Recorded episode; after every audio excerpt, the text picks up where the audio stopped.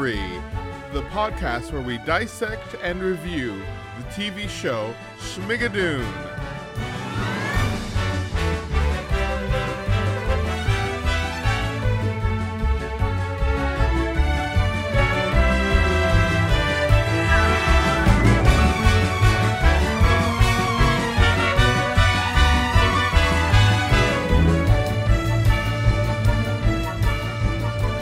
I'm your host, Derek Byers. And joining me from Alabama is my best friend and co host, Lynn. How are you doing? Lynn? Hello. How are you? I'm I, I'm okay. I'm um, on vacation, and so I'm extremely sunburned. Look at that. If anybody watches this like via YouTube or anything, like, mm, I've tried everything. My my my my shoulders are sunburned, my back is sunburned, and then the top of my thighs are extremely sunburned, and my chest, my back, all that, all that, that, um, it really doesn't hurt, doesn't bother me, but my thighs hurt so bad, um, like I have tried everything. I've put so much aloe vera on them. I put vinegar on them. I have been trying all the old like hacks and stuff, and nothing's helping. So, um, other than that, I'm I'm doing good. How are you? I'm doing good. Doing good. Uh, I had some some doctor's appointments this week that had to I had something taken out the back of my neck, so I'm a little. I, I might be a little short today because I'm in a little bit of pain, but other than that, I'm doing pretty good. So I can't turn my head. That's why I'm moving my whole body when I turn. but you know, it's hopefully will be. Oh no.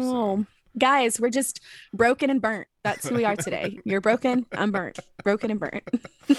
uh, before we get into the podcast, just want to remind everybody take a moment to subscribe to Mosaics, uh, who is hosting this podcast, and take a moment uh, to comment if you're on any of the podcast po- platforms. Uh, and we want to hear from you, hear what you think about the episode, and continue the conversation.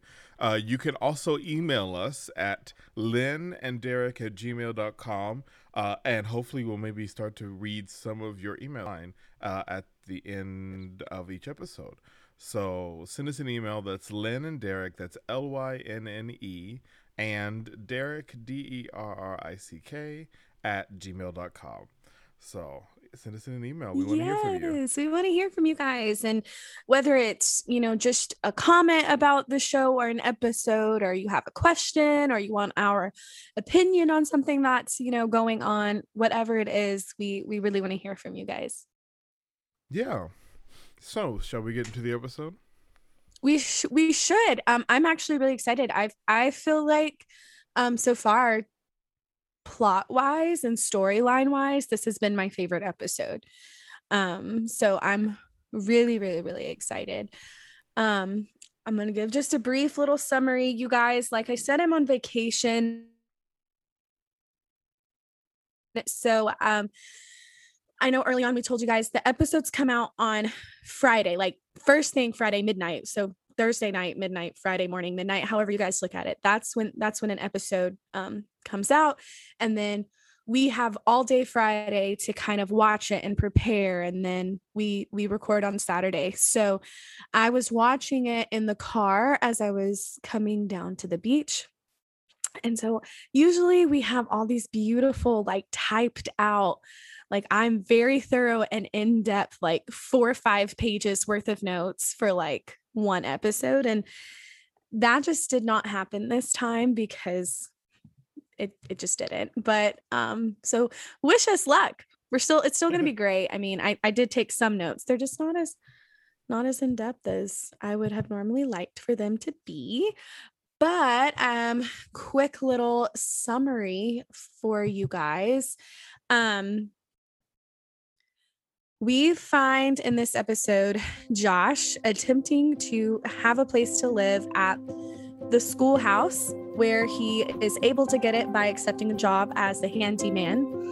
Melissa is um, struggling with her power hungry boss, Doc Lopez, and his unwillingness to help um, various people in the community.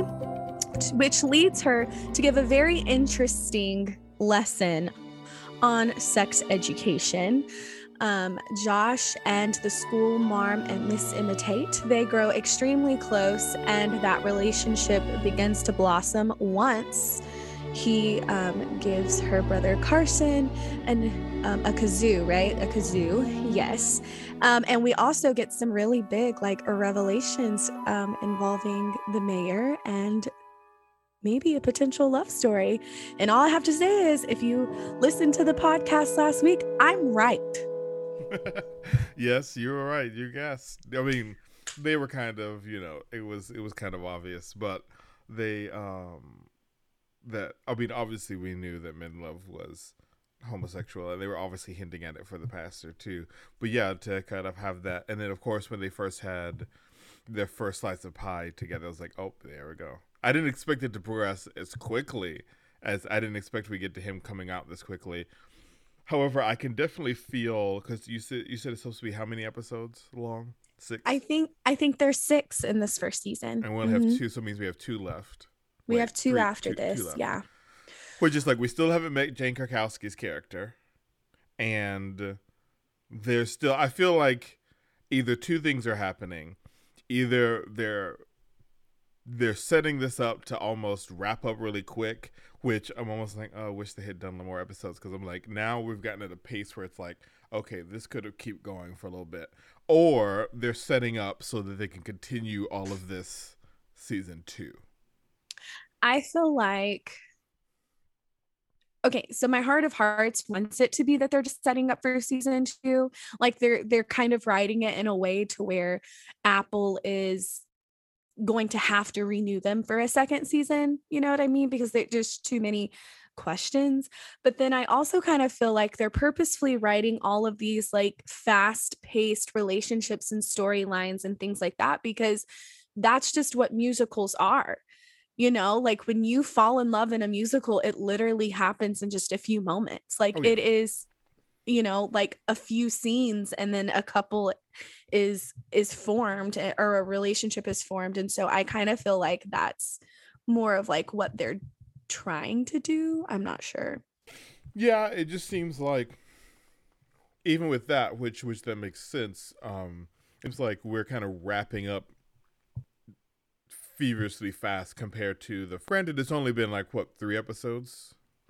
Yeah, a lot has happened. Only four. Yeah, a lot has this happened is, in four this episodes. This is episode four, but a and lot so, has happened leading up to this. Even though it's only been four episodes, even by the end of for, episode four, it still felt like, oh, we could still be in Act One.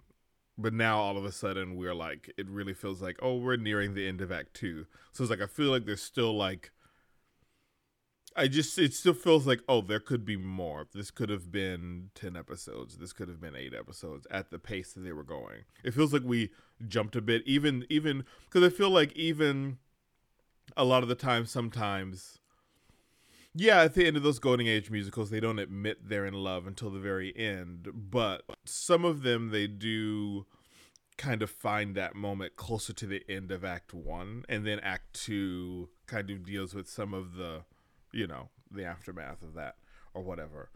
So I don't know. It'll it'll be interesting to see how these because they're also all episodes are are they're all different lengths, and so it'll be interesting to see maybe episode the last episode will be twice as long. Maybe it'll be an hour.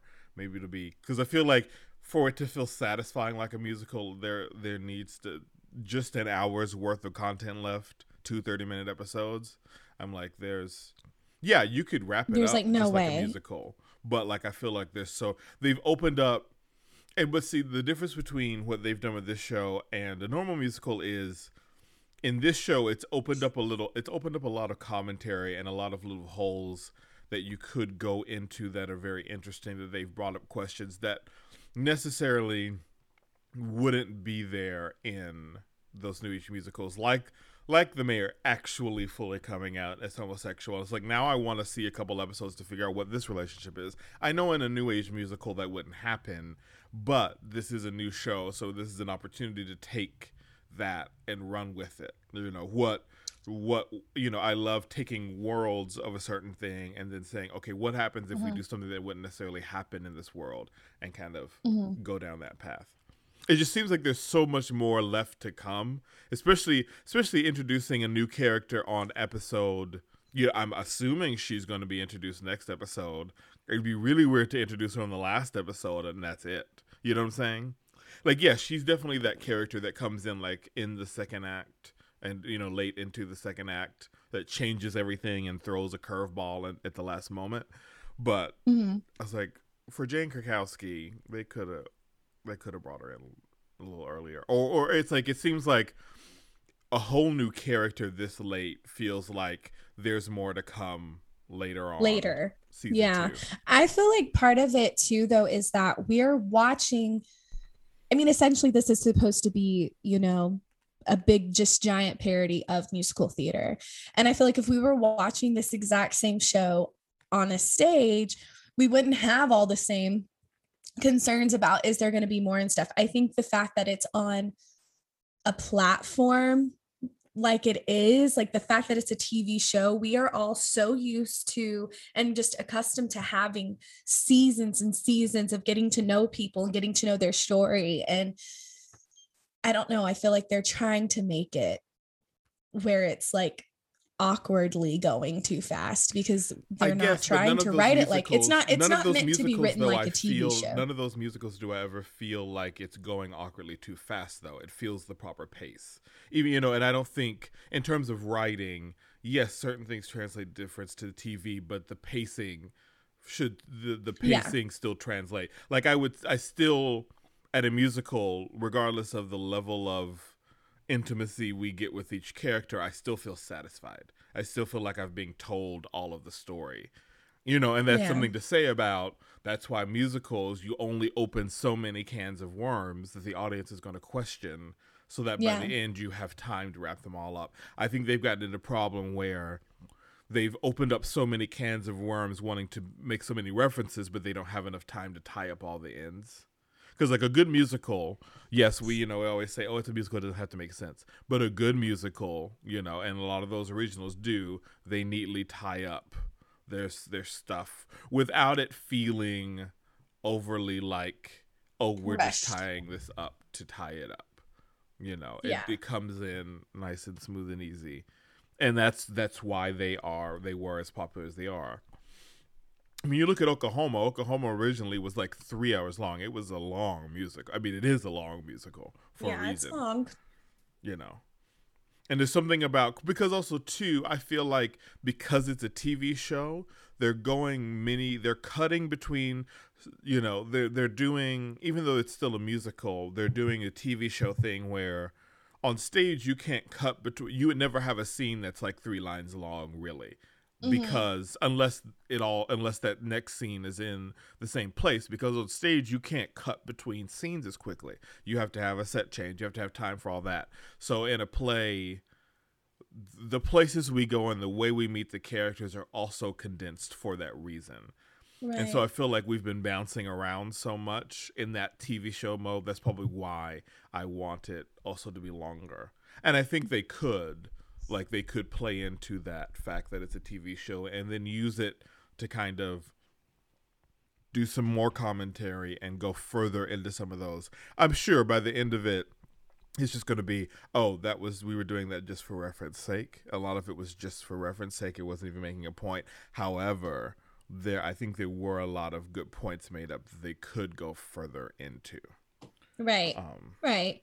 You know and I get that, you know, yes, does the traditional musical not do that? Yes, blah, blah, blah, and all that good stuff. However, this is still a TV show in 2021. So I think, you know, artistically speaking, yeah, find a way to marry the two. Yes, it's still a love letter to musical theater, but, you know, have the commentary and go down these new paths as if, you know, musicals were written like that, you know.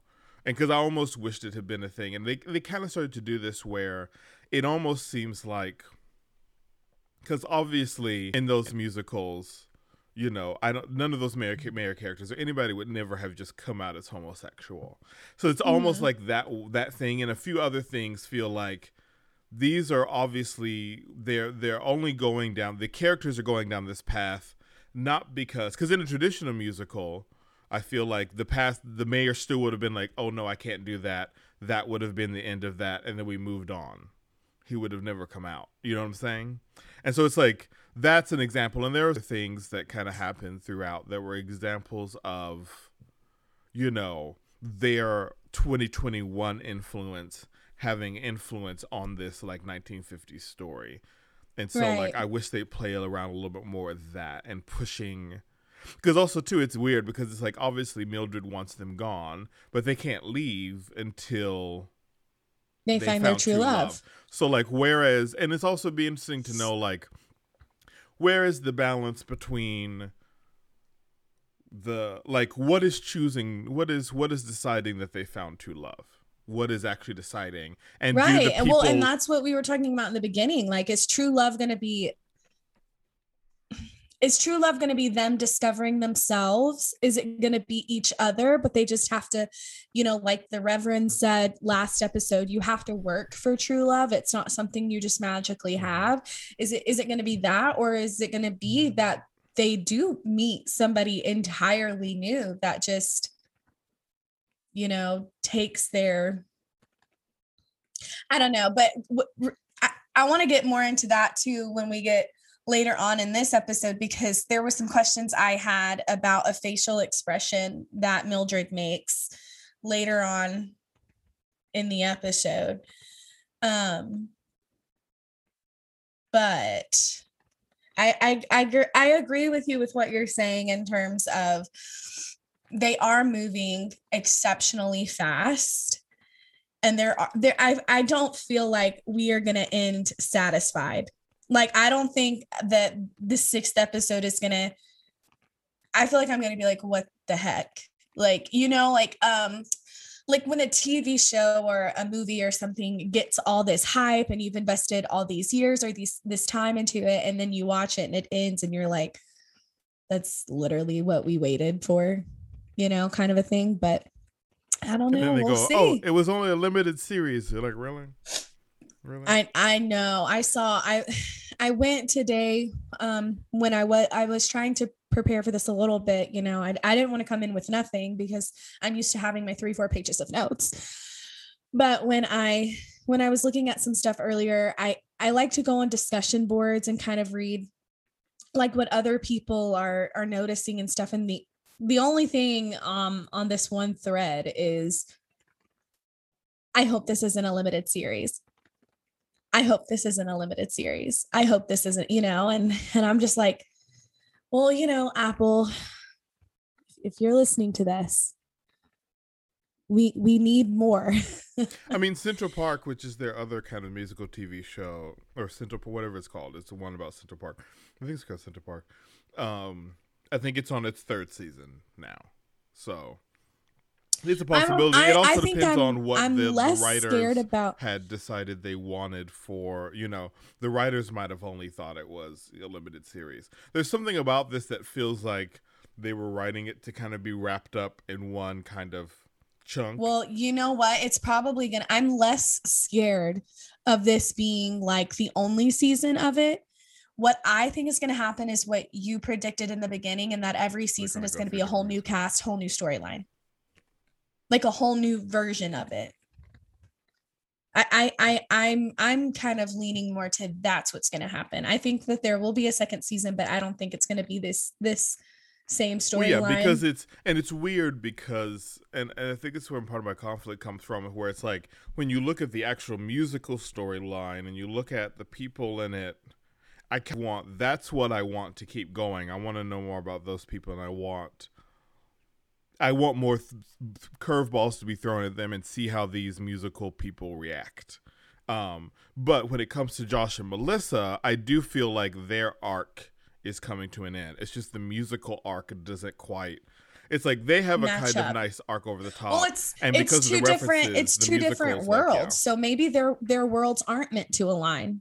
You know, they're not in perfect time with with this place. Well, yeah, but I mean, I don't, I don't think they meant that. I mean, that's a very like you would only.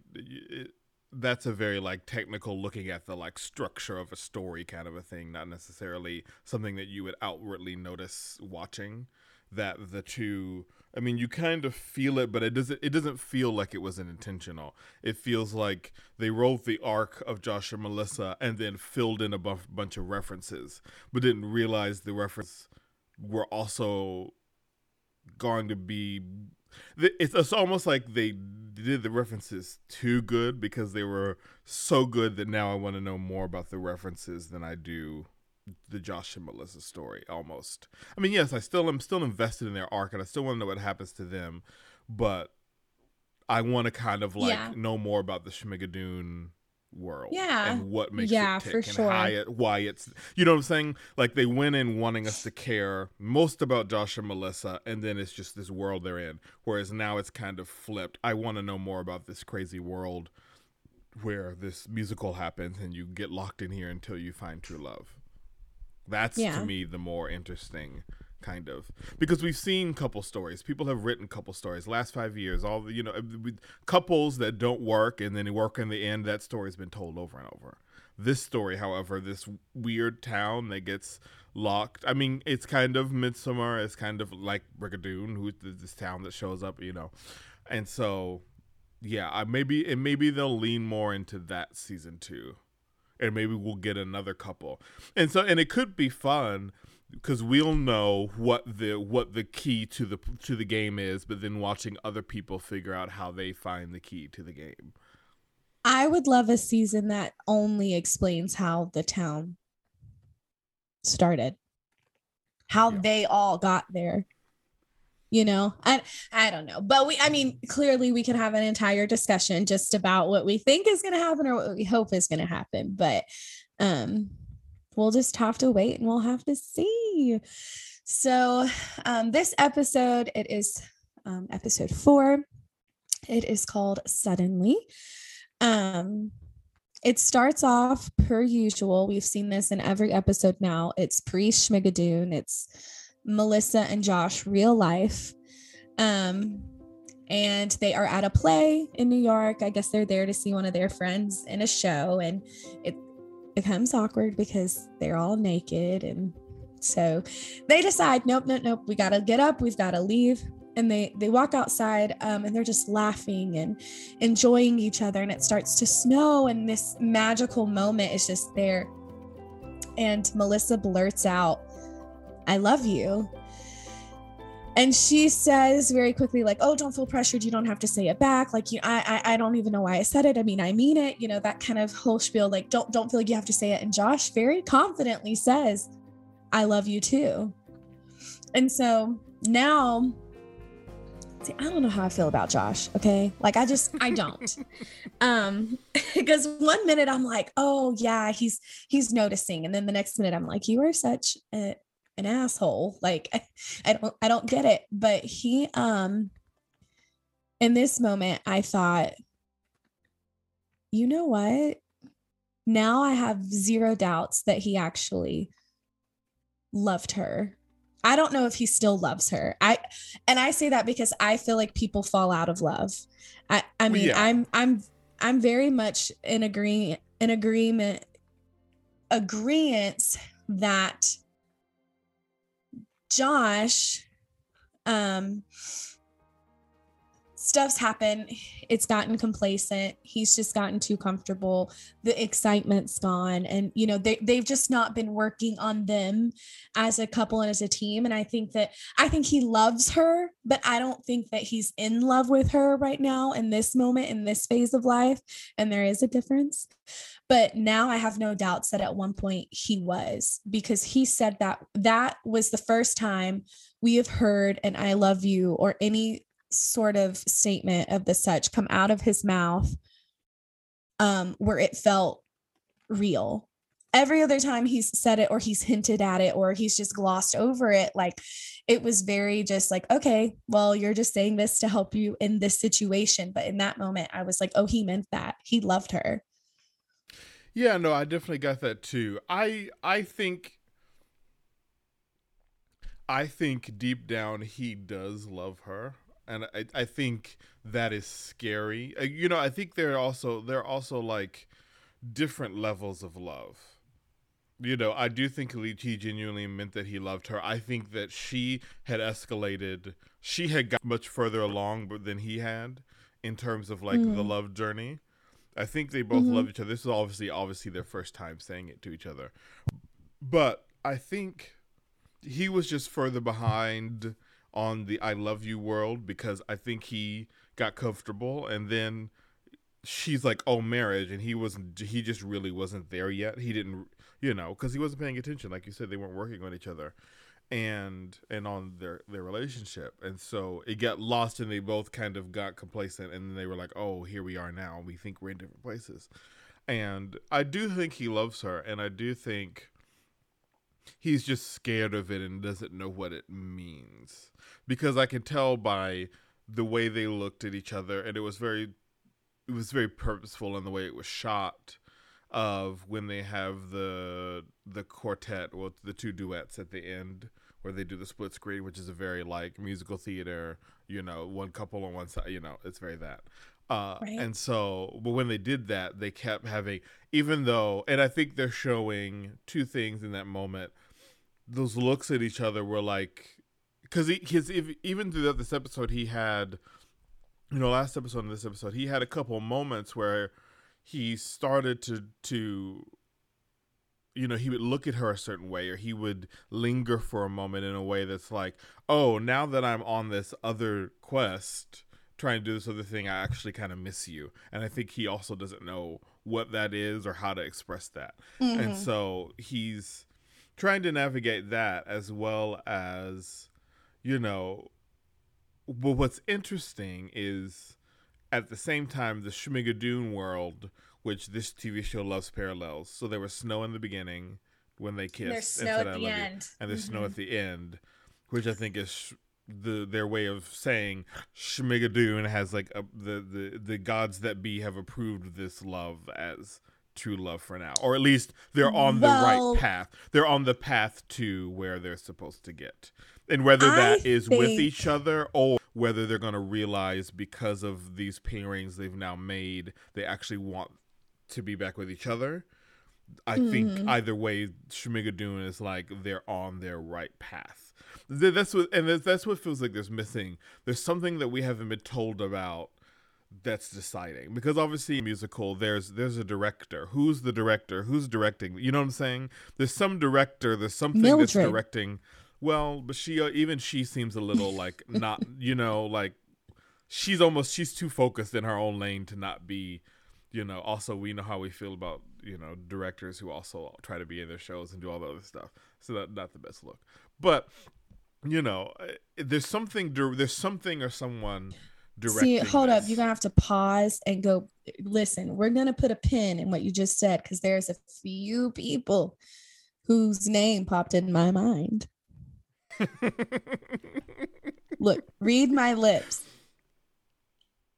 Oh, well, yes, of course. Well, yeah. Also, I hope she hears this because I love her. Mrs. Mrs. Megs. I will never forget all the times you tried to kill me so that you could be drowsy. And I'm still I'm still watching you.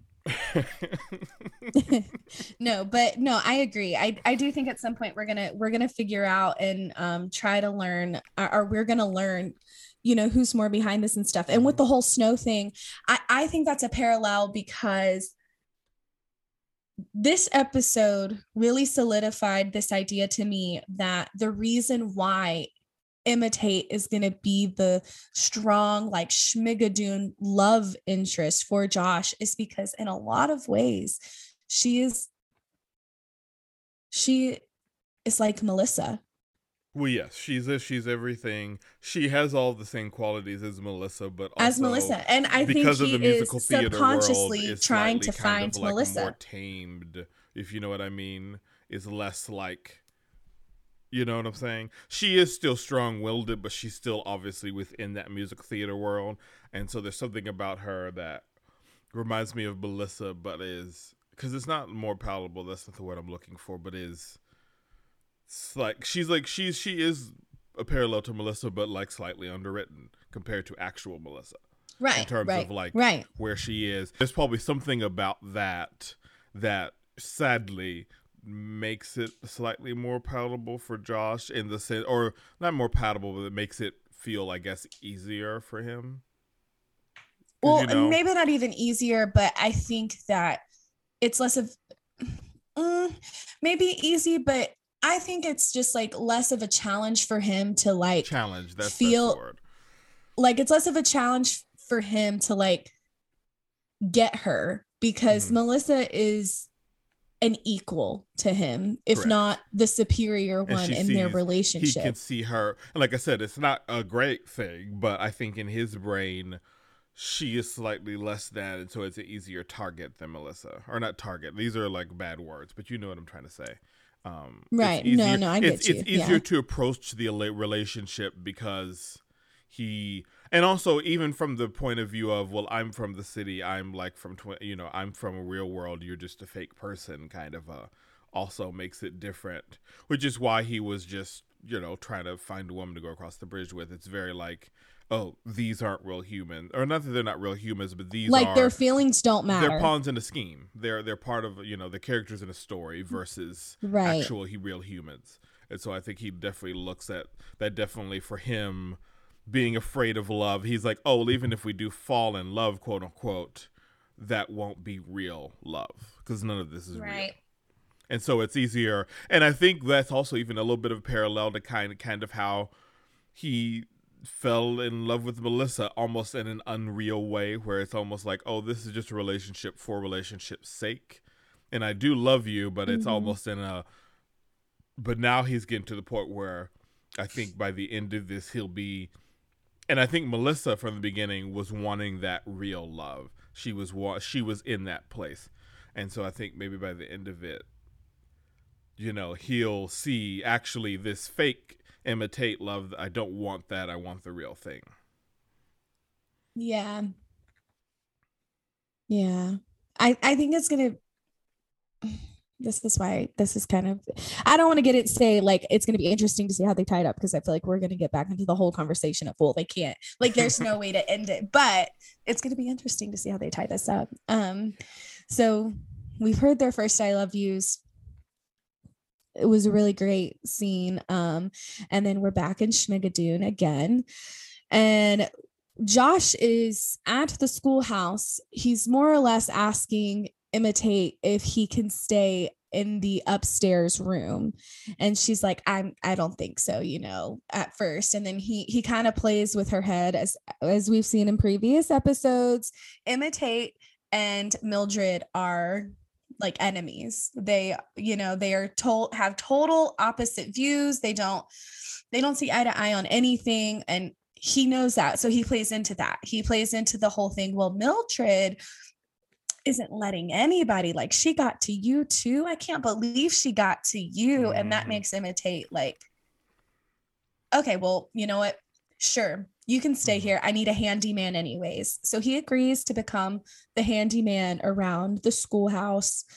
Um and even then she kind of she has this moment of like, okay, I see what you're doing. Like she's still she's like she like he says, she's like the most which, funnily enough, when you look at The King and I, the two things that Melissa references later, The King and I and Music Man, that particular woman is, I'll say, less underwritten than the rest, than most of them. She's, she's a little bit more know, outspoken. She's the stronger, yeah. yeah, more outspoken. In both of those shows, which lines up with the the Emma Tate character beautifully, and yeah, she really is almost to the place where she almost feels out of place, but that's kind of how those musicals were. It was almost kind of like, where do these worldly women come from in this world that seems so closed off? For sure. And For like, sure. why? Wh- how did you end up here? You know, kind of a. But I think that uh, uh that I think is less too intentional of those shows and more, you know, because in all of those shows they're referencing Emmett, that character she's referencing is the main lead woman and so just as a writer you're going to put more character more care more thought into your main lead than you do the you know the second leading role or the third you know what i'm saying and so i think it's a combination of the one of those women to be more virtuous but also just by the virtue of them being the lead, they're obviously going to have more depth. So in in Schmigadoon, then essentially Emma's probably their leading lady. Probably. Yeah, that makes a lot. That makes a lot of sense. Um, well, Josh accepts the job. Blah blah blah. We go over to um Melissa. She is with Doc Lopez, and she's in her you know nursing nurses out uh, uniform. Like, this like outfit. old nurse's outfit. That was funny. nurse's uniform, and um, she and here having this conversation. It is very, very apparent that he is arrogant, superior. There's something at, at this point. I mean, we'll figure out later why, but we can tell he has some type of chip on his shoulder. Correct. And he's just really he's kind of mean you know he makes it very clear that whatever he says goes she's not allowed she has no reason to question his authority to undermine his authority to want anything different than what it is that he is saying whatever he says yeah. is what goes well in his world there's no you know a woman doctor could never exist I know. And and you know, which is interesting too. Well, not that interesting, but his character is interesting. I think in a good way because when you meet him the first time, you don't expect this from him. Because usually this character, well, I think maybe in some of those older musicals, this character was that but more recently that younger when it's usually oh it's the younger son or it's the this of the you know usually they're a little bit more forward thinking they're a little bit more because you go in you oh i'm going to be dealing with the old doctor i'm going to have all these things i have to get over. It's like well actually right. usually usually it's like oh it's the young hip son they're you know a little bit more forward thinking and i can get along. Um and so when that first started i was like oh maybe this won't be her love interest. Maybe this because I was like, for Melissa, this is obviously a big turnoff. Oh, of course, because Melissa wants to be able to be heard, you know, mm-hmm. in everything. Um, yeah, I don't, I don't know. Um, I still don't know how I feel about him yet, you know, and just in general. Um, but Doc Lopez, I want to give a little shout out. He's played by um Jamie Camille.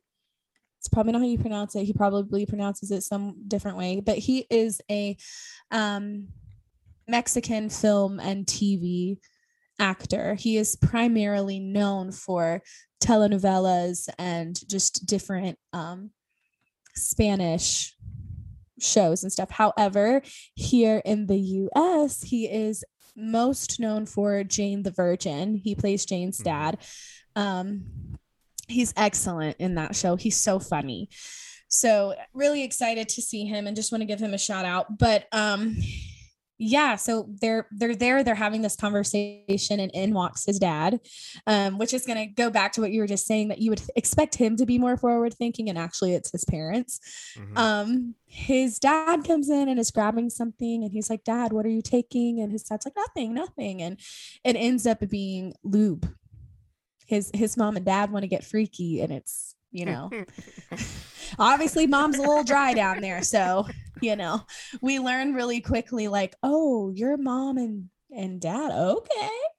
And you know melissa's like just give it to him. What it like you know melissa's like what what difference does it make? And they also reference that time period um because you know back then you weren't supposed to talk about sex in front of women. It was mm-hmm. it was not a conversation to be to be had in front of a lady and and well, he it says was scandalous that, to have sex for pleasure. You had it for the purpose of having a child. Of having a child yeah and i mean Especially he even says age. that like dad there's there's there's a lady present. And she's like i'm fine i'm i'm good you know because now like it's it's just as common to hear women talking about sex and you know what they like and what pleasures them and stuff as it is mm-hmm. men you know it's it's no longer just a conversation for that should be closeted behind a door you know blah blah blah but um i i loved that i love that storyline so much that his mom and dad were stealing his his surgical lube so that way they can they can get it on. I'm like okay when i'm 90 okay? When i'm 90 you're like pass me the surgical lube. Pass me the um and then um in comes nancy um which is a pregnant girl in the town. She is played by Cassandra Cos I'm gonna butcher her last name, but it's Cassandra Consig Consiglio. Anyways, she's she's um, another just super beautiful um, actress. She's um, been on a couple of episodes of Riverdale. She's been in the the new version of Charmed that just came out this year. But she's super talented as well. Um, she's pregnant. And she's pregnant out of wedlock. Mm-hmm. So she has all these questions, and um, she just wants, you know, to make sure that she's healthy, the baby's healthy. And Doc Lopez is like, no, like I'm not helping you because you're pregnant out of wedlock. Like if you're gonna have to find somebody else. And you know, Melissa says, but you're the only um doctor in town. And when she said that, you could tell in her brain, she's like, Well, I could change that. Yeah, that she had that look of like, You're the only doctor in town. Wait a minute. You're the yeah. only doctor in town. Yes, and I was expecting her to open like I was expecting in this episode to see her open, yeah, a, practice, open a practice, you know, to open a competing practice. But they would never. But I, it makes sense that she didn't because where where would the like building come from, and how would she convince people who don't believe a woman can be a doctor? You know, she's obviously going to get like deliver the baby because they're you know they're in dire need and can fix some dire need. Because like that was another conversation where I was like, when they got to this, like, oh, so this is that was another point where I was like, oh, are they setting this to set up for multiple seasons because that's a longer haul storyline of her setting up shop mm-hmm. shop and yeah. being there and them being you know so that was another reason where it's like well you set up a, another potential thing but are we ever going to even like get a chance to even you know uh, but like yeah. i i i like where it went though because it was like it would have been really unrealistic because it's like where do they get the set from? You know how long it takes to build sets for musical theaters? Because everything is quite obviously meant to be like oh this is the interior of the house set that's been rolled on from stage left kind of yeah. like everything is yeah just the way they look it's very soundstage. Yes. Yeah. And so it's like that that is obviously an element that's paying into it on purpose. And so right. it's like you know there are some there are some world building holes that i think as we get further along into this that kind of start to fall through that they kind of started to play with like pointing out the fact that this is actually a set but not a set but then not giving us any other clues in terms of like I almost want them to go fully into like you know like the, like at some point we see an orchestra in a corner somewhere and then they like uh, you know like like go to the point of like this is really a musical and somebody's controlling this. we're like where they're breaking the fourth wall yes or like we see mildred like on accident like like i would love that. We get into season two and then we started we accidentally see mildred backstage or like they somehow found find a way to backstage. Like that would be interesting and like where is this schmigadoon world I know yeah. the music, the, the like the like magical musicals and things can just exist,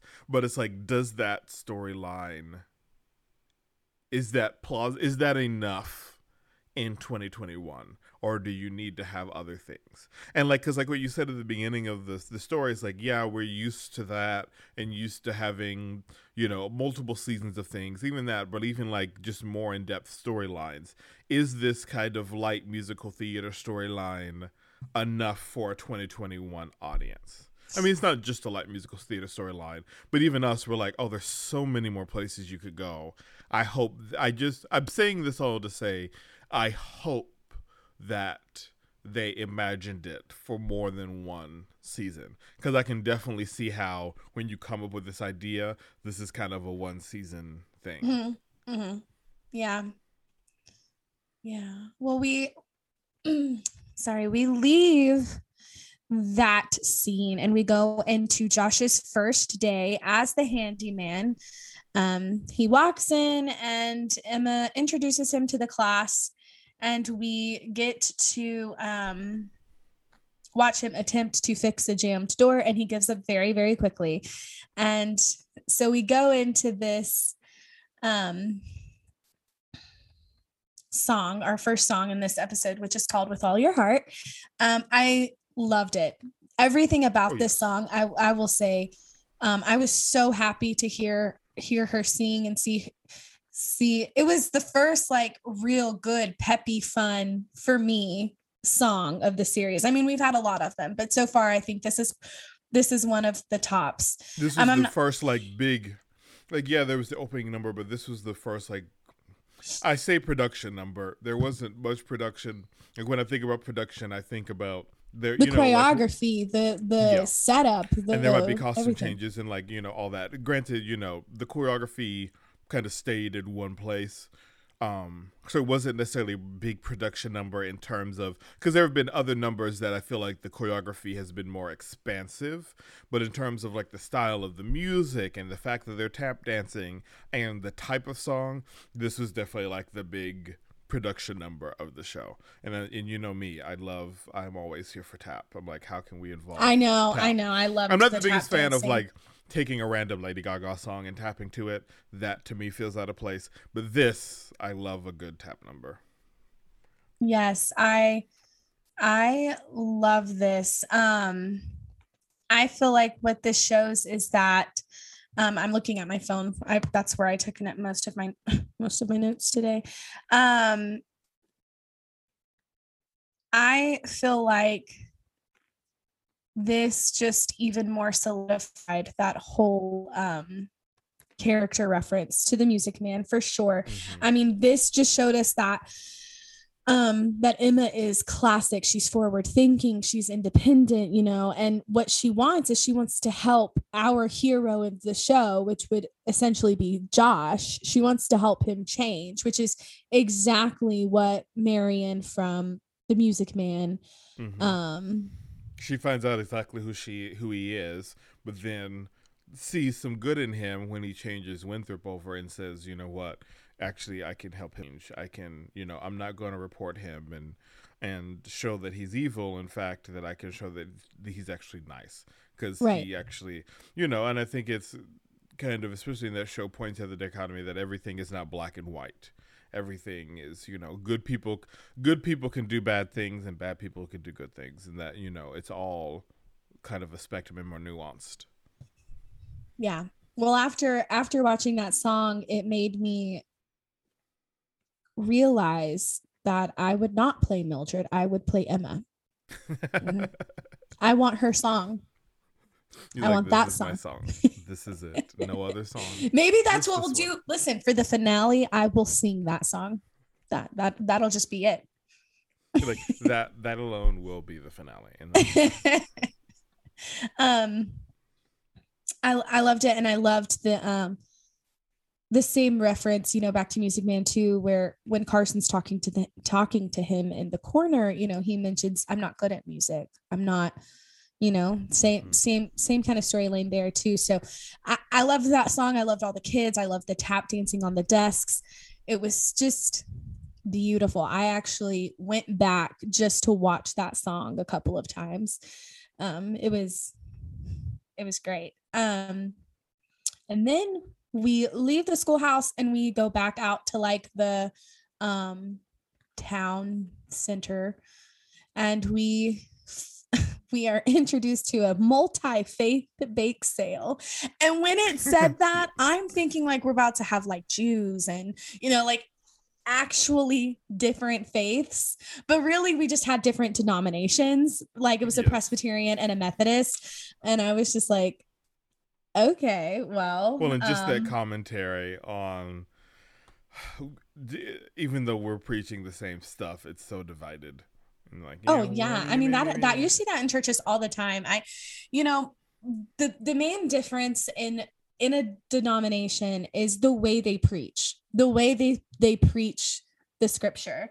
Um, but it's it's not necessarily you know, like a totally different faith, but it still divides people so bad that it almost feels like it. Oh, yeah. And I can see why that's important in this show and in this story because of um because of the reverend's wife because of who mildred is like i feel like it's very important for us to know who they are and who they like represent a b c d e f g kind of a thing yeah. No, that makes sense. and it's you know it, it's it's funny to see those those church bake sales because it's like also this is like a, a perfect setup to uh, we see the two of them and then it slowly pans around and we see uh who we've been who we who we all love alan cummings mr menlove mayor menlove waiting in the in the gazebo. To say the gazebo. He's like just watching from afar. He's yeah. like so in in in lust so in love you know that is and i thought that was great I thought um him watching it, as soon as I saw him watching and waiting, I was like, I knew it. I knew it. I Well, those are those it. things that like as directors we do for fun in these musicals in the background even though like you know you would never like in the actual musical some other action is going on while this is happening in the background. You know larry and curly are singing a song while everybody's getting their pie yeah and if you're not careful you miss it. Mm-hmm. Mm-hmm. but it's like those those little nuggets. But it was nice to point that out for a moment. Yeah absolutely. I think i i think so too. Um and he goes over and he's he's attempting to flirt you know like well well what do you have? And um, the Reverend is naming off all the desserts and what are the favorites. And he was like, but nobody's really bought my strawberry rhubarb rhubarb bars. And he's like i love strawberry rhubarb bars. And he's like me too. And so he buys two of them so he can give one to the reverend which mildred comes by and is like nope you can't do that. You're on a diet. Um, so then he breaks attic. off yeah so then he breaks off a piece and gives it to the reverend so the reverend can sneak and eat it. Um and it, that's the first facial expression that i wanted to point out of mildred. That was a look of worry on her face. That was a look of oh shit what i've always known may happen is actually going to happen. That's what that was. Oh yeah um, 100% and I, I'm, and i'm pointing that out because later on, she has another facial expression that is different. It's entirely different. And I feel like it cancels out that, oh shit, feeling that I got from her now.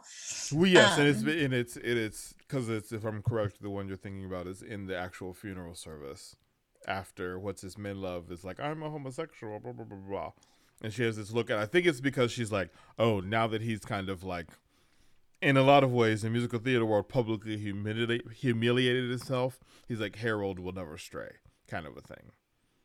Yeah. But yeah. yeah, and that most definitely, she's definitely a little bit like, uh oh, here we go, it's happening. Yeah, it's it's something along that. I mean, shoot, being lines. married to her, it didn't make sense.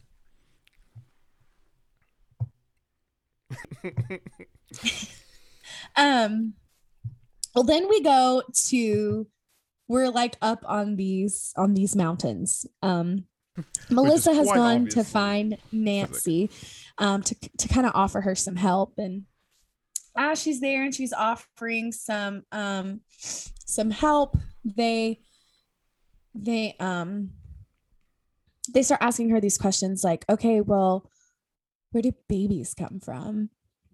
And because there's a couple of places and neither one really you know like it's very very obvious that nancy has zero idea what's about to happen.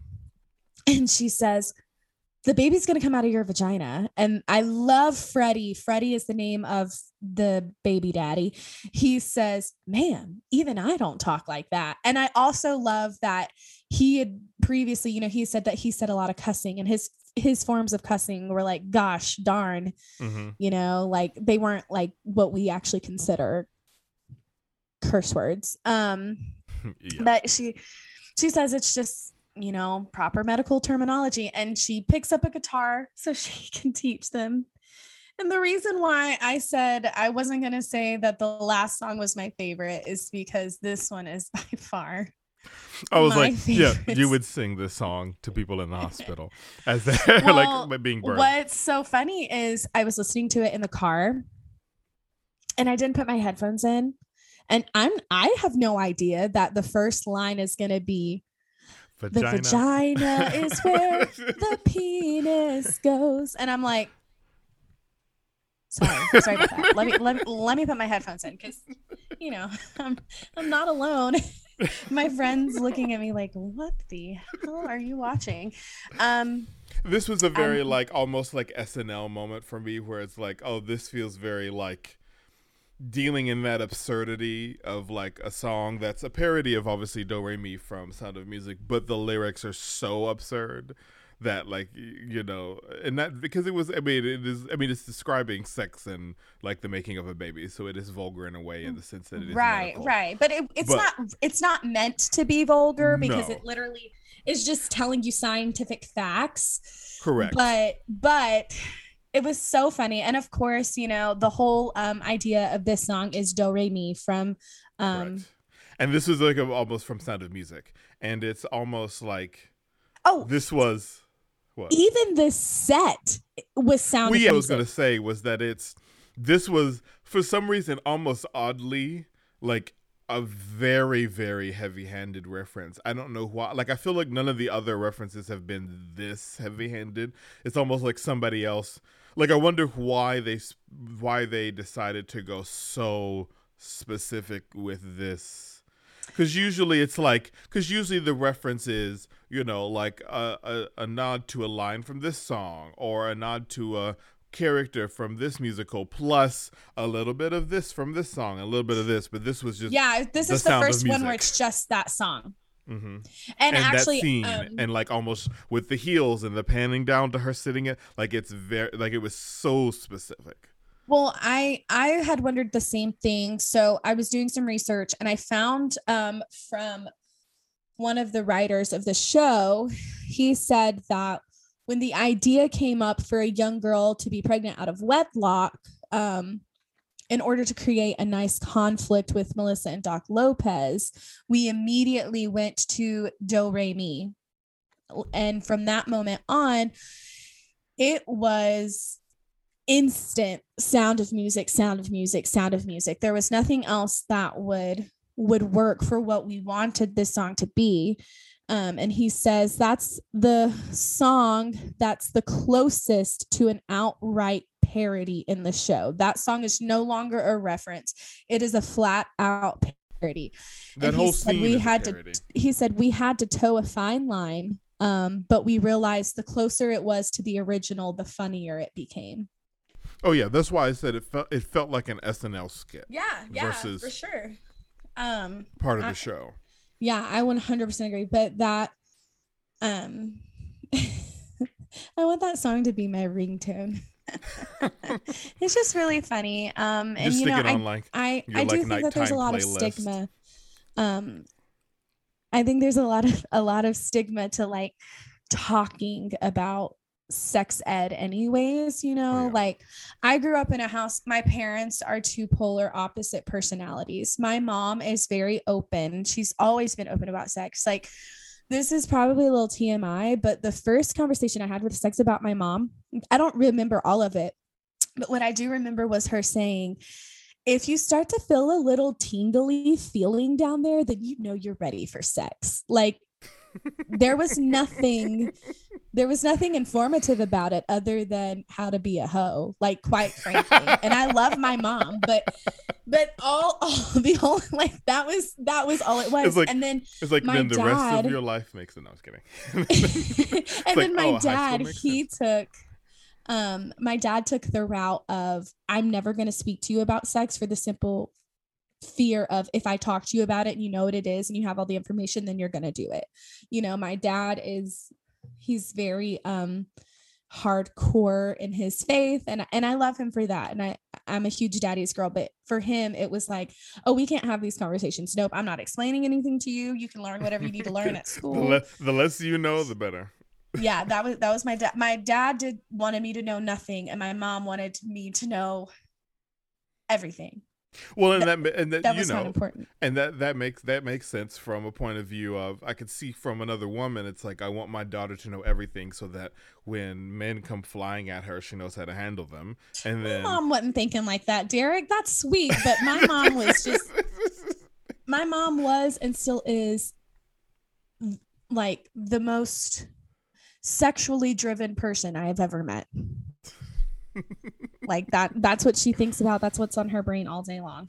Um and you know she knows it and she and i've had conversations about it but i don't know. Anyways it was it was very i mean everything about that that scene and that song was sound of music. It was there was no hinting around it.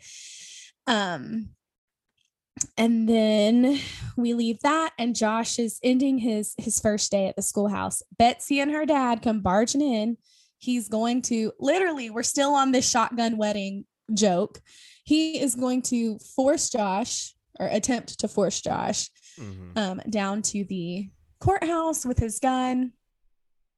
And um he's like you're gonna come right now and you and Betsy you're gonna get married and uh, Betsy just looks stupid. She looked like she played dress up in a flower girl costume or something. That's a like, little little country red dress. Her little but you know, and this is very like I think this happens to Ali Hakim in Oklahoma where um Ado Annie's daughter I mean Ado Annie I mean obviously that's a lot whole shotgun thing comes from but I think even like he gets to you know take her to marry her now, right? Or, you know, right? And which which I, in that in their in their world too, considering they're like a they're mostly from Oklahoma, just like Emma Tate is like mostly from Music Man. Music Man. Um, oh yeah, for sure. I really, think everybody. You know, Josh's character to them to that show is very the Ali is very the peddler man. Anyways, he's kind of always kind of been in that world where he and that actually that's what happens to the peddler man is he says he's going to marry her and then breaks it off. Yeah, yeah. I um, I love that. I feel I, I, I agree with you. I feel like every character in uh, in in the Schmigadoon world, they all have one musical that they highly reference the most. And then melissa and josh just kind of take on whatever person they need to take on for that person's story. Mm. um yeah i 100% agree.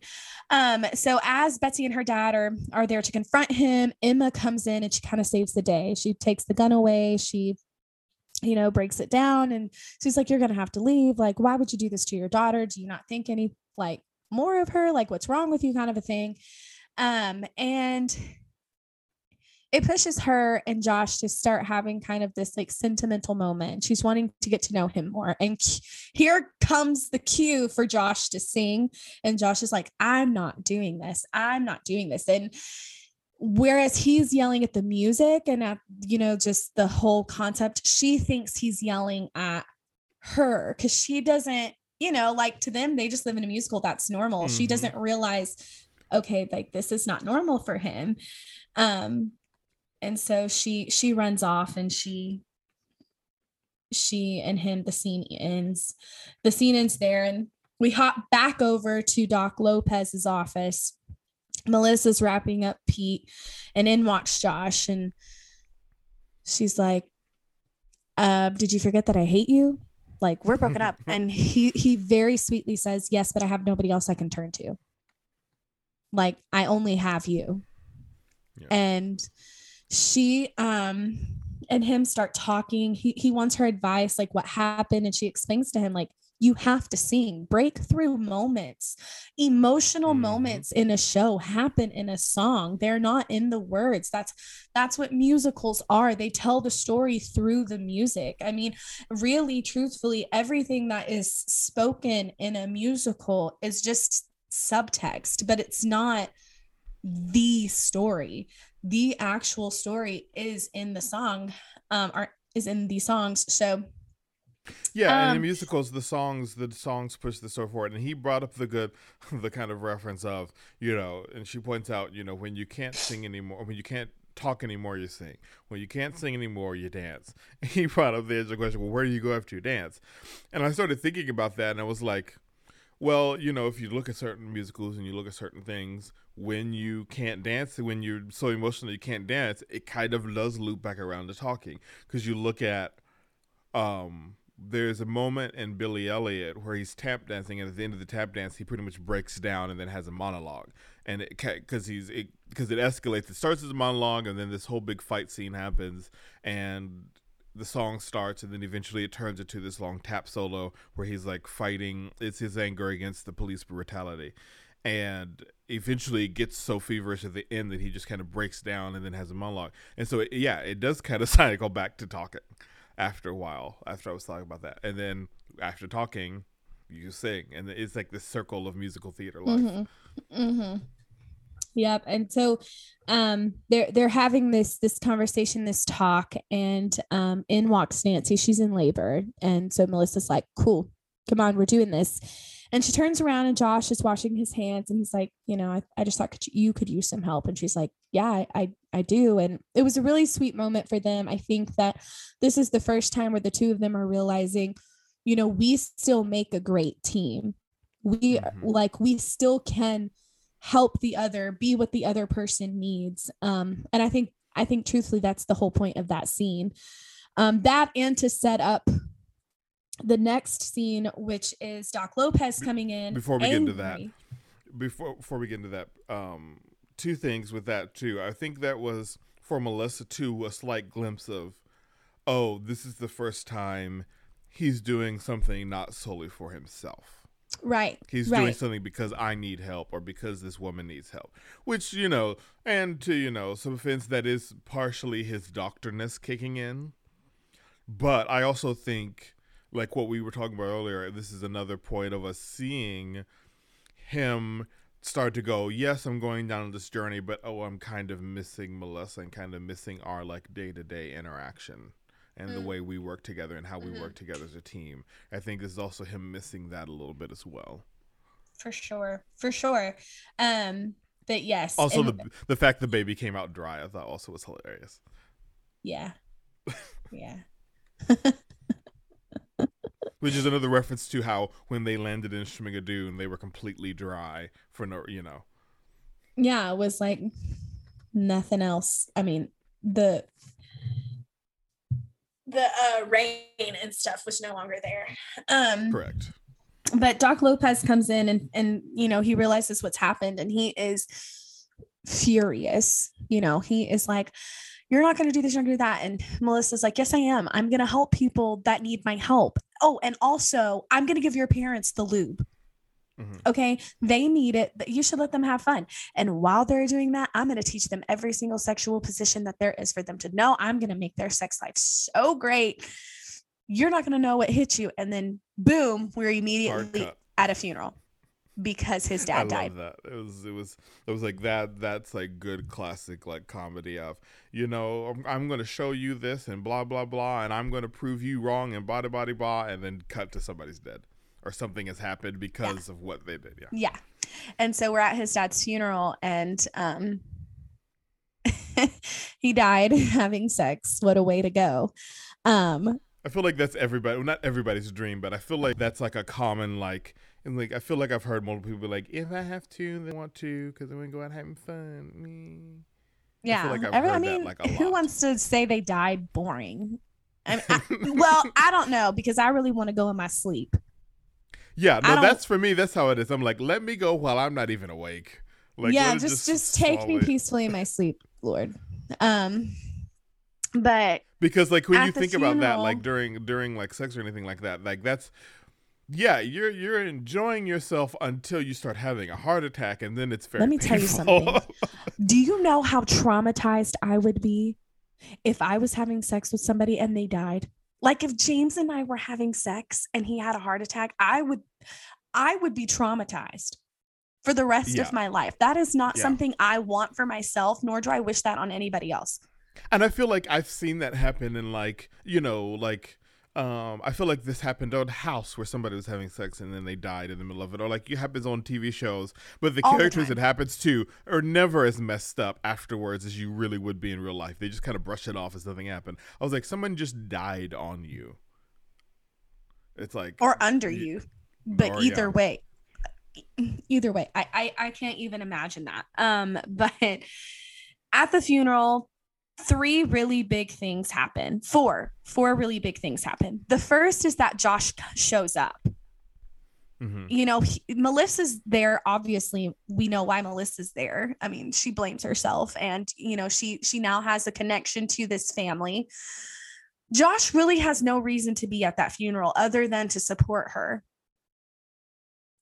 And I think that shows even when he's like, How are you? You know, and he's like, You know, this is gonna, this was gonna happen whether they were having sex or not. Like, this isn't your fault, you know? Um, so that's the first big thing that happened. The second big thing that happened is that we learned that Doc Lopez's wife died. And so now we know what that chip on his shoulder is. He's you know, like he buried the love of his life and, you know, he's carrying that hurt around. And you know what they say, hurt people hurt people. Mm-hmm. Um, and then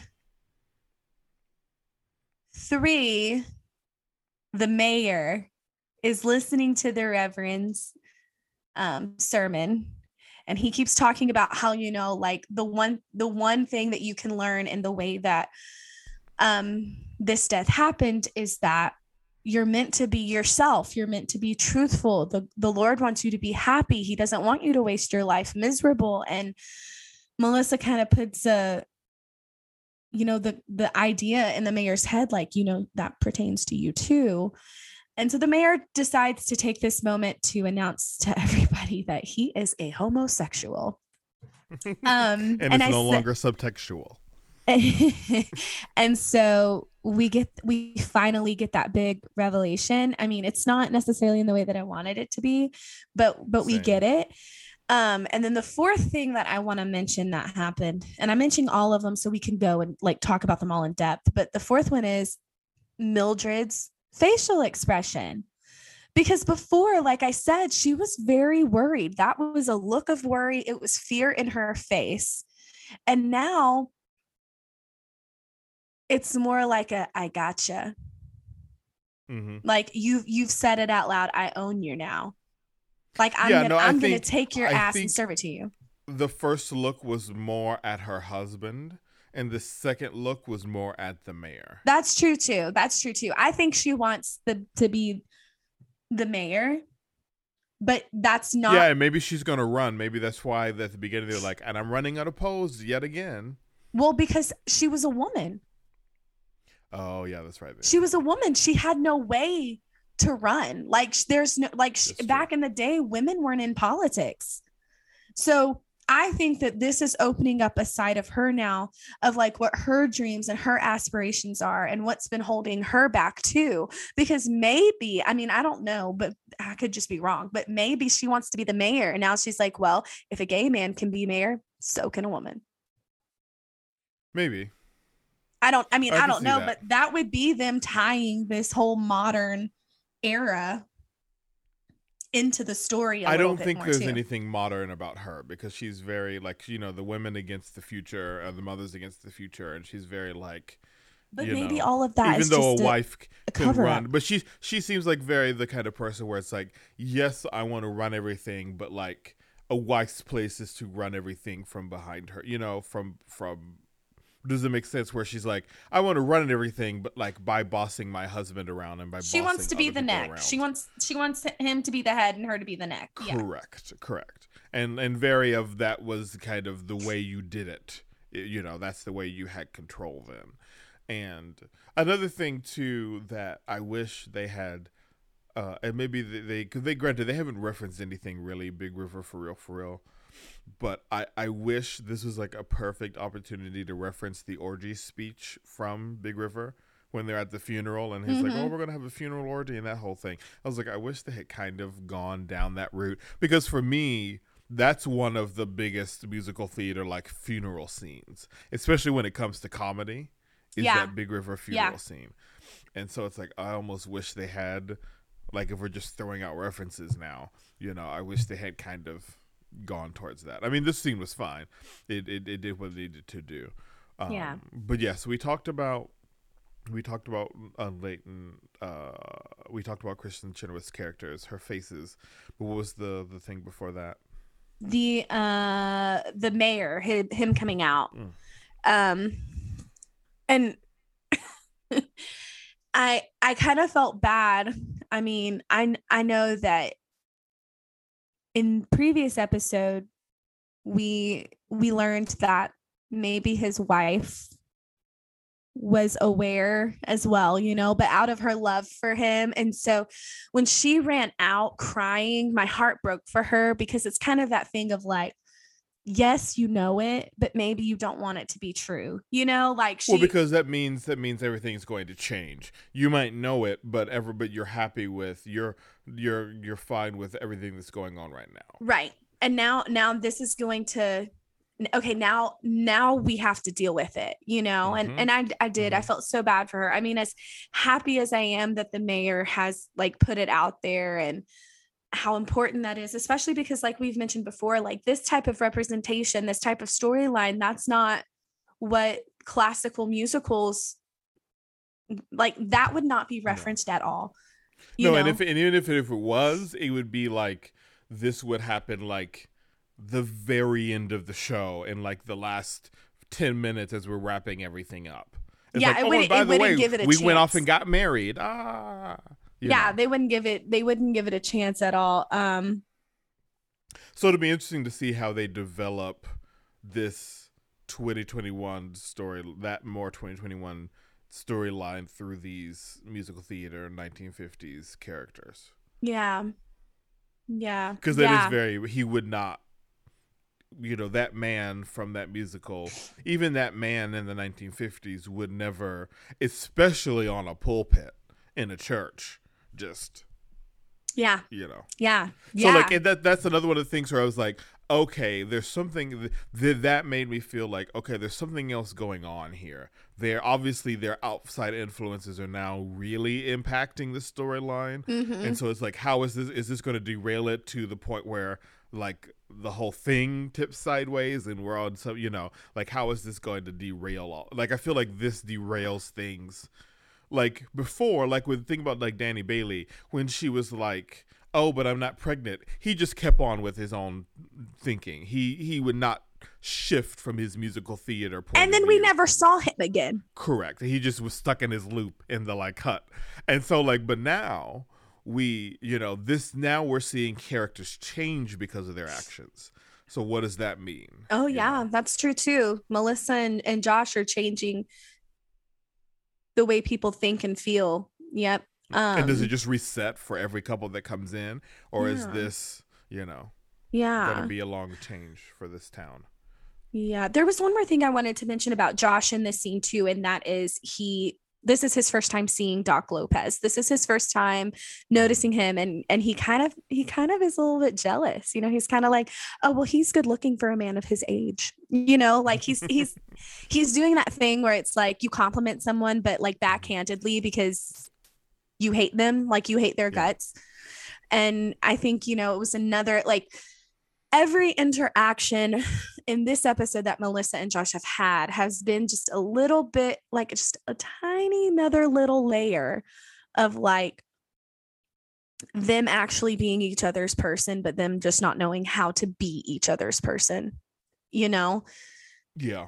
Um, but that that's kind of that scene and and we move from um from the funeral to this we're back at the schoolhouse we're outside we're with carson. Um, one thing that i forgot to mention when we were talking about josh coming to get melissa's help on the emma situation is you know she suggests getting giving carson a trumpet because that's what happens in music man. And that's how they fall in love. And he he takes that so literal and he's trying so hard to find a trumpet and he can't find a trumpet so he settles for a kazoo. And he and Carson have this really nice, just beautiful um, heart to heart. And he gives him the kazoo and it makes him so excited because for the first time he can make music. He doesn't feel like he's going to be bullied when the other kids are singing and dancing. Like he can join in. And I mean, living life in a musical town and not being able to sing or dance or partake I mean, yeah, in I mean, the look music. at your sister who tap dances everywhere she goes you know it'd be yeah. it's, you know it's like well and it's like because i think it's reference too like because in the musical too this is you know when you look at harold hill and what he does for the child long run and he does this for the whole town is that yeah he doesn't give the musical i mean he does give the musical instruments they pay for them but it's not about the music and the instrument it's about what that signifies and it's it's about the friendship that comes along with it and the you know the fact that Harold's really the first person that like treats Winthrop, you know, outside of his family, he's the first human that really treats Winthrop like a normal person or like treats him nicely and goes out of his way to do something for him. And this is similar to, you know, the uh, Emma Tate's uh, little brother, right? Where she and like, and I also have all these theories with Music Man where Music Man is one of those things where I feel like originally the child was Marion's child because he's so young, especially when you look at the movie, you look at the characters, he's almost too young. Like a woman, like when you look at Mrs. Paroo, which is Marion's mother, she's probably in her late 40s. She's anywhere from late, she's usually played by somebody anywhere from late 40s to like 60s. Like the age gap the music- and the siblings don't match.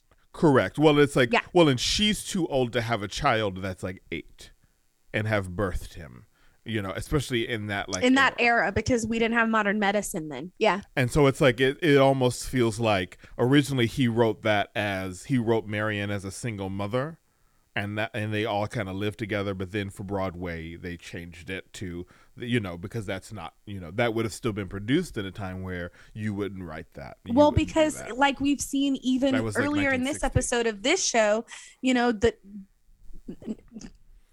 being a single mother is shunned.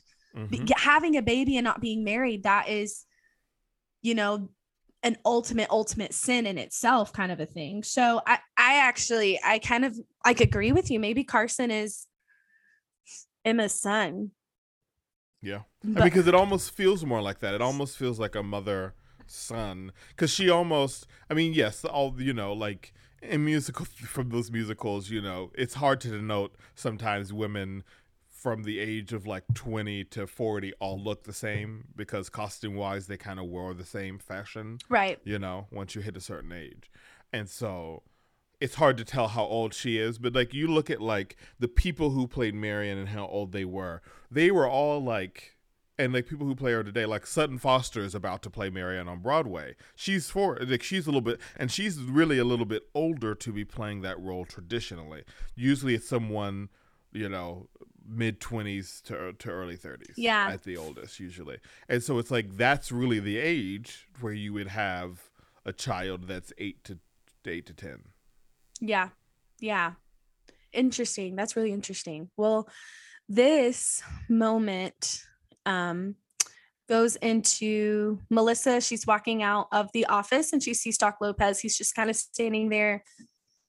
Um and this sets up the final like big scene and the final song um, which is what this episode is named after suddenly and um, basically this is taking both josh's and melissa's two separate love relationships and intertwining them um, it's kind of showing like now, okay, they're both, and it, it it jumps back to that whole fast pace of a musical thing that you know we talked about earlier. Like musicals, they they they go they they go fast, and um, sorry, some of my like housemates, they just on that I'm on trip. Some of my friends, they just got back and you can come in.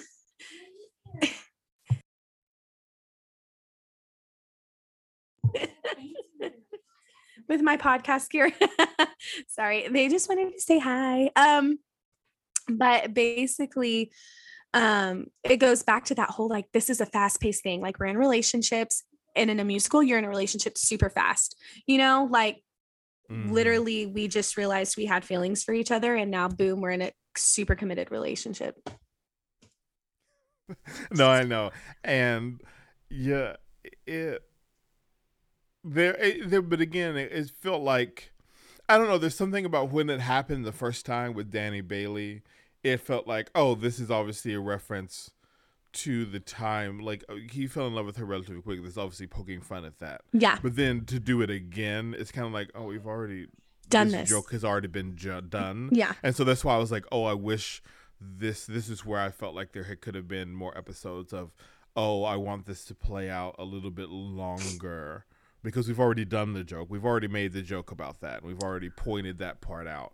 So right. Like, it doesn't actually in re like in terms of real writing and pages, it doesn't have to move that fast. This could have had a little because it's like we met Doc Lopez. I mean, I guess it's the same time period with, with Danny Bailey. We met him in the first episode. They were in love by episode three, or he was like, "You can't, you done tamed me." Was episode three. Yeah. Um, but so that that that and that arc was even longer than this arc between her and Doc Lopez. We Yeah. meet Doc Lopez at the end of because like I feel like Doc Lopez has had less screen time than Danny Bailey had. Well i mean we've literally only truthfully seen him this episode i mean we, we saw her like meet him but this is the Yeah. first yeah, this is the first time we even hear him sing because yeah, Danny, yeah. See, but, but see how like I feel like. I wish they had used some of that time at the beginning when they were playing around and making fun of Danny Bailey, that character, to set up the Doc Lopez. Because now I don't buy into any of it because it's too fast. Now we're going yeah now it's like too fast. fast too fake because we've yeah. seen him for like two scenes and now we're supposed to just he's just in love and like, it's like but what happened to Danny Bailey? What happened to those other characters? So I Right. almost wish I think what's happening is they're trying to get too many references in and so therefore they're starting all these storylines and having to cut them off quickly and they're trying to cram it all in really quickly versus kind of giving. Because like when you think about it in a normal musical there's usually only one you know Danny Bailey. There's usually there's only one main female. There's one main you know male character. There's one sidekick character. There's one of these. But in this musical there's like three or four of everything because people double as so many things in everybody's story that there's almost you have to take a little bit longer in telling the story because you're telling like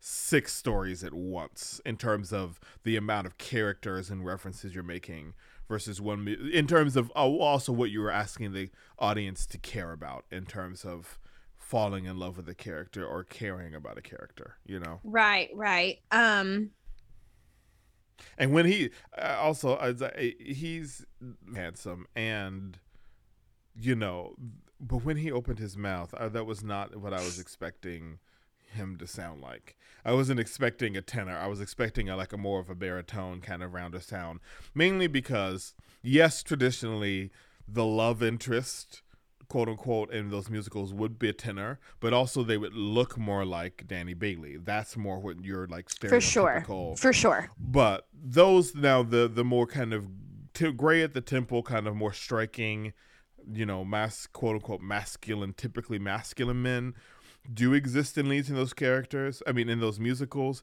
but they have they usually have this rich broader sound not this kind of and it almost threw me off. I was like why does he sound because it almost sounded like you know and this kind of goes to a testament of you really kind of have to pair voice with character of yeah he he had this weird like tenor voice that was all light and almost slightly poppy versus the the voice that should go with what he looks like and how he's dressed. Uh and that makes sense because you brought up the point that he's he's not he's like one of the people who's not a musical theater person per se from broadway. Right. Right. And so he probably doesn't have the singing experience that a lot of the other characters do. correct. Yeah. And that's that's just not in his his repertoire. Yeah.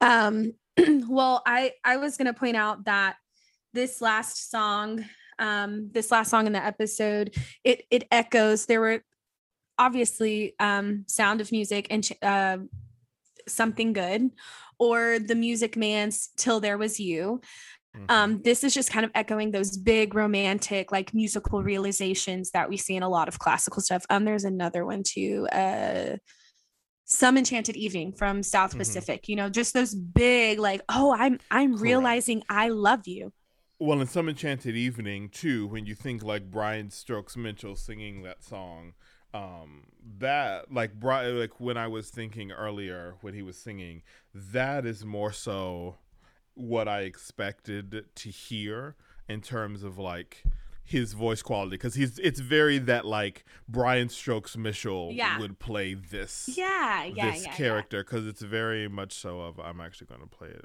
because I found it. Look at that. Um, but it's it's it's very that um kind of big and broad Broadway sound that's more of this kind of baritone sound. Right. Well, Even if it seems foolish That kind of to be so quick. yes. Yeah, I, I get what you're saying too. Yeah. Someone may be laughing. You may hear her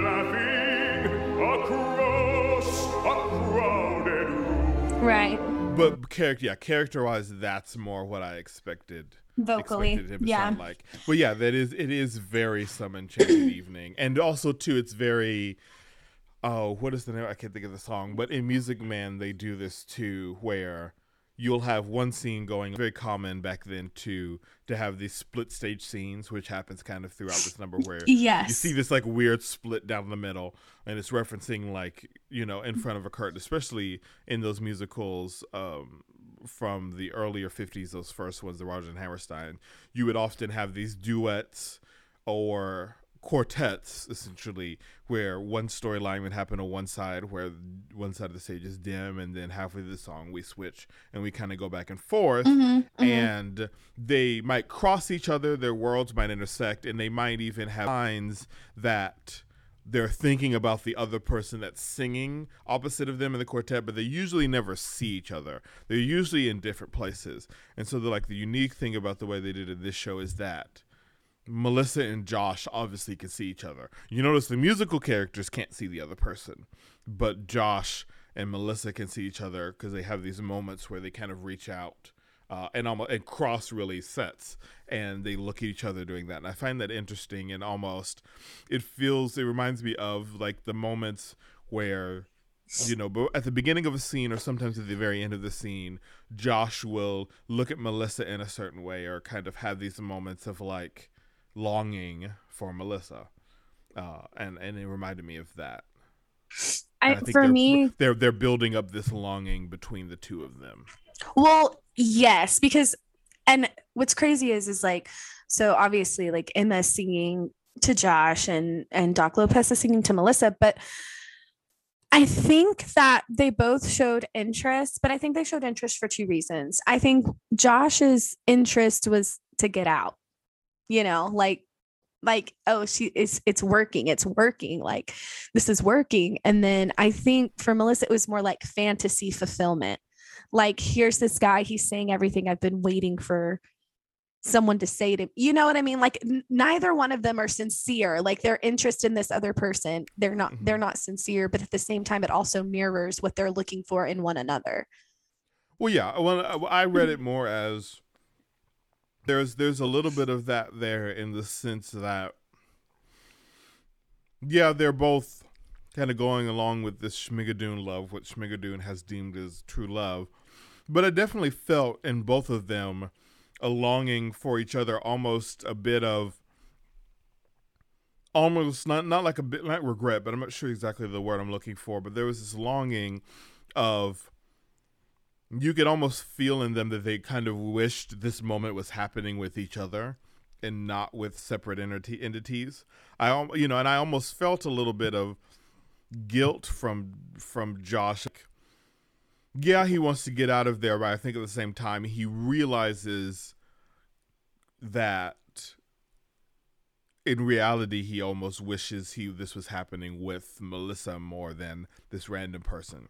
yeah almost like uh it started out as like oh my god it's happening it's happening it's happening this is Mhm. working too. It's like, oh, but oh this is with you. working Oh, what and what? Yeah, exactly, exactly. and plus also like there has to be some some thought in the back of his mind of like okay this may be my ticket out but then what happens on the other side of this exactly. Yeah. if i And if i this leave this place without her i am without her Yeah. yeah Yeah, and I think it's I think it's what's coming into play of like a yeah a little bit of that of like oh wait actually how does this work? Now that we're getting closer to the end we've been so focused on trying to get out of here but oh what does it mean to find true love with these other Schmigadoon characters and then get out of here?